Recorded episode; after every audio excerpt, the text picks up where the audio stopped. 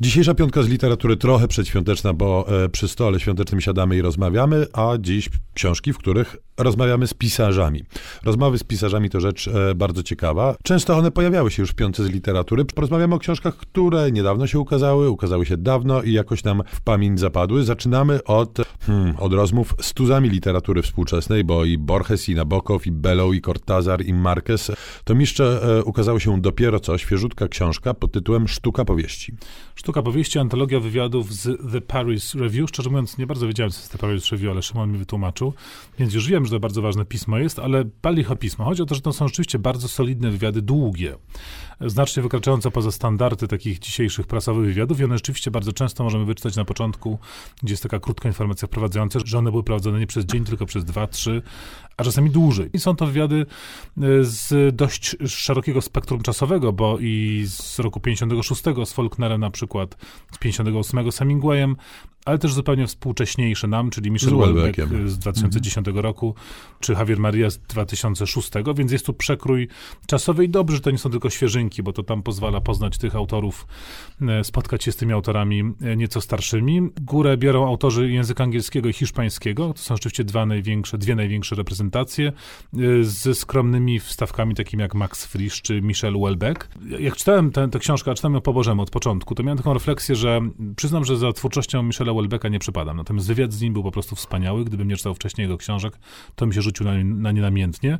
Z kolei trzeci, trzecia rozmowa jest z, Jonathanem Franzenem, którego bardzo jako pisarza cenię. Natomiast wywiad wydawał mi się, nie to, że wywiad nudny, tylko sam Franzen strasznym jest miejscami nudziarzem, więc ja bym z kolei wtedy po niego nie sięgnął, co pokazuje, że e, rozmowy z, z pisarzami czytać na pewno warto, ale no nie do końca one przekładają się na to, jak się nam potem tych autorów czyta. Ale teraz zanurzmy się może w jednym konkretnym pisarzu i jednej długiej rozmowie.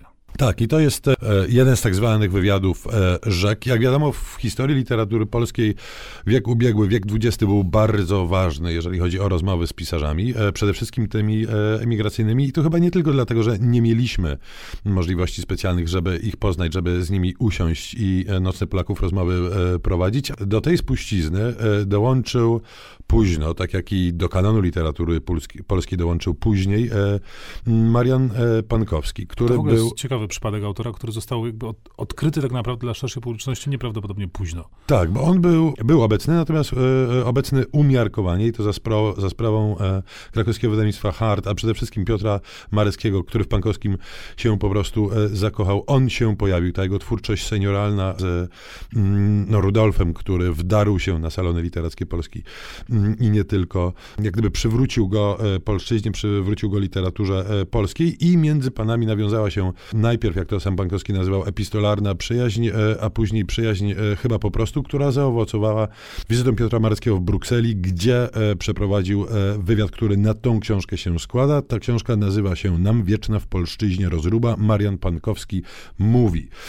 I Marian Pankowski mówi i mówić zdawałby się również w swoich książkach. Natomiast rozdźwięk pomiędzy tym eleganckim, statecznym panem, którego poznajemy na kartach tej książki. Ja zresztą miałem okazję mm, wielokrotnie z z tym panem również porozmawiać. I to jest pierwsza rzecz, która mm, mnie uderzyła, że ten język i, ten, e, i ta dezynwoltura jego e, literatury nijak się ma do stateczności, nawet jeżeli momentami e, podszyte jakąś tam figlarnością, stateczności tego eleganckiego, staroświeckiego wręcz chciałoby się powiedzieć pana. No ale w tym mamy dużo tradycji. Wystarczy spojrzeć na zdjęcie Bolesława Leśmiana i poczytać jego poezję. To naprawdę wydaje się nie pasować. W każdym bądź razie niestety nie dane już nam będzie poznać i porozmawiać z Marianem Pankowskim inaczej niż ja tę książkę.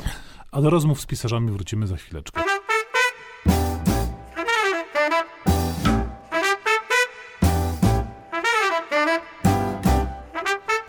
Piątka z literatury. Polecają Szymon Gloszka i Tomasz Pindel. Rozmawiamy dzisiaj o książkach, które są rozmowami, rozmowami z pisarzami, bo to taki przedświąteczny, konwersacyjny nastrój jest. I teraz czas na kolejnego pojedynczego rozmówcę, Jerzego Pilcha. Tak, a z nim rozmawia Ewelina Piotrowiak, ale rozmawia dość e, umiarkowanie. To znaczy Jerzy Pilch przede wszystkim opowiada e, i opowiada, jak to Jerzy Pilch fantastycznie, zajmująco, językiem wręcz niebywałym. Książka nazywa się Zawsze nie ma nigdy i ukazała się na jakieś pół roku przed biografią, która ukazała się No i były tam mm, zgrzyty w os, ostatnio, e, a jest pióro Katarzyny Kubisiowskiej, a e, w kolejce czeka już autobiografia e, Jerzego Pilcha. Natomiast e, w międzyczasie napisany i przeprowadzony został przez krakowską dziennikarkę Małgorzatę Niemczyńską wywiad z Jerzym Pilchem, który sytuację i relacje pomiędzy tymi dwoma książkami, między biografią a tym wywiadem e, rzeką e, miałby mm, wyjaśnić. Tak się nie stało, gdyż Jerzy Pilch mm, z wywiadu się wycofał i nie zgodził się na jego publikację. Czy on krąży w odpisach gdzieś tam? potajemnie? Krąży w odpisach. Na szczęście miałem przyjemność go e, przeczytać. Tam autorka rzeczywiście momentami bywa, no może niezłośliwa, natomiast nazywa, nazywa książkę zawsze nie ma nigdy nie wywiadem rzeką, a e, wywiadem strumyczkiem na przykład. I punktuje takie rzeczy, takie bonmoty, które się pojawiają, jak Pilk na przykład mówi, że najważniejsze w życiu to być w zgodzie ze sobą, co rzeczywiście brzmi mm, jakby Koelio padło z ust właśnie z zupełnie innego pisarza. Tam też w pewnym momencie pani Ewelina pyta e, pana Jerzego Pilcha, mm, skąd się bierze jego skromność, co e, akurat takie pytanie mm, skierowane do takiego nie pisarza trochę mnie prostu. zaskoczyło. E, powiedziawszy to wszystko, zawsze nie ma nigdy jest książką e, o tyle przyjemną w lekturze, że jest książką napisaną od początku do końca i, co chyba nie podlega żadnej wątpliwości, wymyśloną przez Jerzego Pilcha, który jest, co tu dużo mówić, pisarzem po prostu zajmującym. Koniec śmichów, chichów. Teraz kolejny zbiór bardzo wielu, bardzo różnych rozmów. Grzegorz Jankowicz ogłosił, czy też przypomniał w nowej, poszerzonej wersji swoją książkę pod tytułem Życie na poczytaniu. Rozmowy o literaturze i reszcie świata. Ten tytuł jest bardzo poważny. Grzegorz Jankowicz zresztą podpisuje się w swoich biogramach jako filozof literatury i po filozofii literatury oczekujemy rzeczywiście rzeczy niebagatelnych i faktycznie wstęp wydaje się być nawet troszeczkę onieśmielający, ale na szczęście Jankowicz e, tłumaczy swoje podejście do literatury za pomocą obrazów. Takim pięknym obrazem jest historia o 18 wielbłądach, znaczy ściśle 17 wielbłądach. Mianowicie jest to stara legenda, która mówi o tym, iż ojciec zostawił swoim synom 17 wielbłądów, kazał im się podzielić tak, że jeden bierze jedną drugą, drugi bierze jedną trzecią, trzeci bierze jedną dziewiątą. Nie da się 17 wielbłądów podzielić na, w ten sposób, w związku z czym pożyczyli 18 XVII i dzięki temu cała operacja matematyczna była możliwa, a 18 wrócił do właściciela. To trochę skomplikowane, ale w ten sposób Jankowicz tłumaczy, czym jest literatura. Jest czymś, co niby nie istnieje, ale tak naprawdę odgrywa taką katalizującą rolę w pojmowaniu rzeczywistości. Siłą tego, tego tomu jest to, że rozmówcami Jankowicza są rzeczywiście bardzo różni ludzie literatury. Oczywiście pisarze, i to są tak mocne nazwiska jak Orhan Pamuk, jak Józef Szkworecki, jak Amos Oz, jak Paul Oster i jeszcze sporo takich naprawdę pierwszoligowych nazwisk tu się pojawia.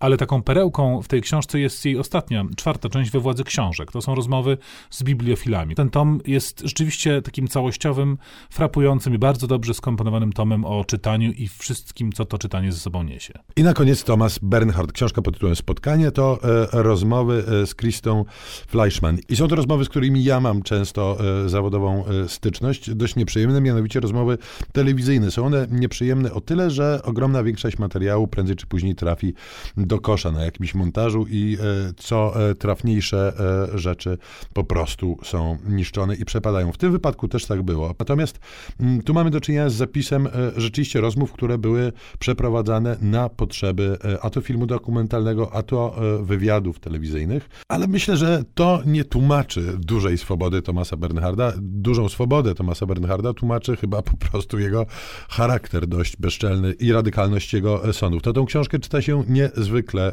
przyjemnie. Właściwie każda wypowiedź Bernharda e, wydaje mi się tak takim symulantem do e, rozmowy własnej, którą toczyć można by chociażby przy świątecznym stole, jeżeli Państwo będą mieli e, taki kapres. Są to po prostu sądy na tyle wyraziste i na tyle radykalne, że na pewno pobudzą nas do intelektualnych i później werbalnych aktywności. Słowem na długie grudniowe wieczory nie ma to jak rozmowa, oczywiście przeczytana. Pozdrawiamy konwersacyjnie, Tomasz Pindel. I Szymon Kloska.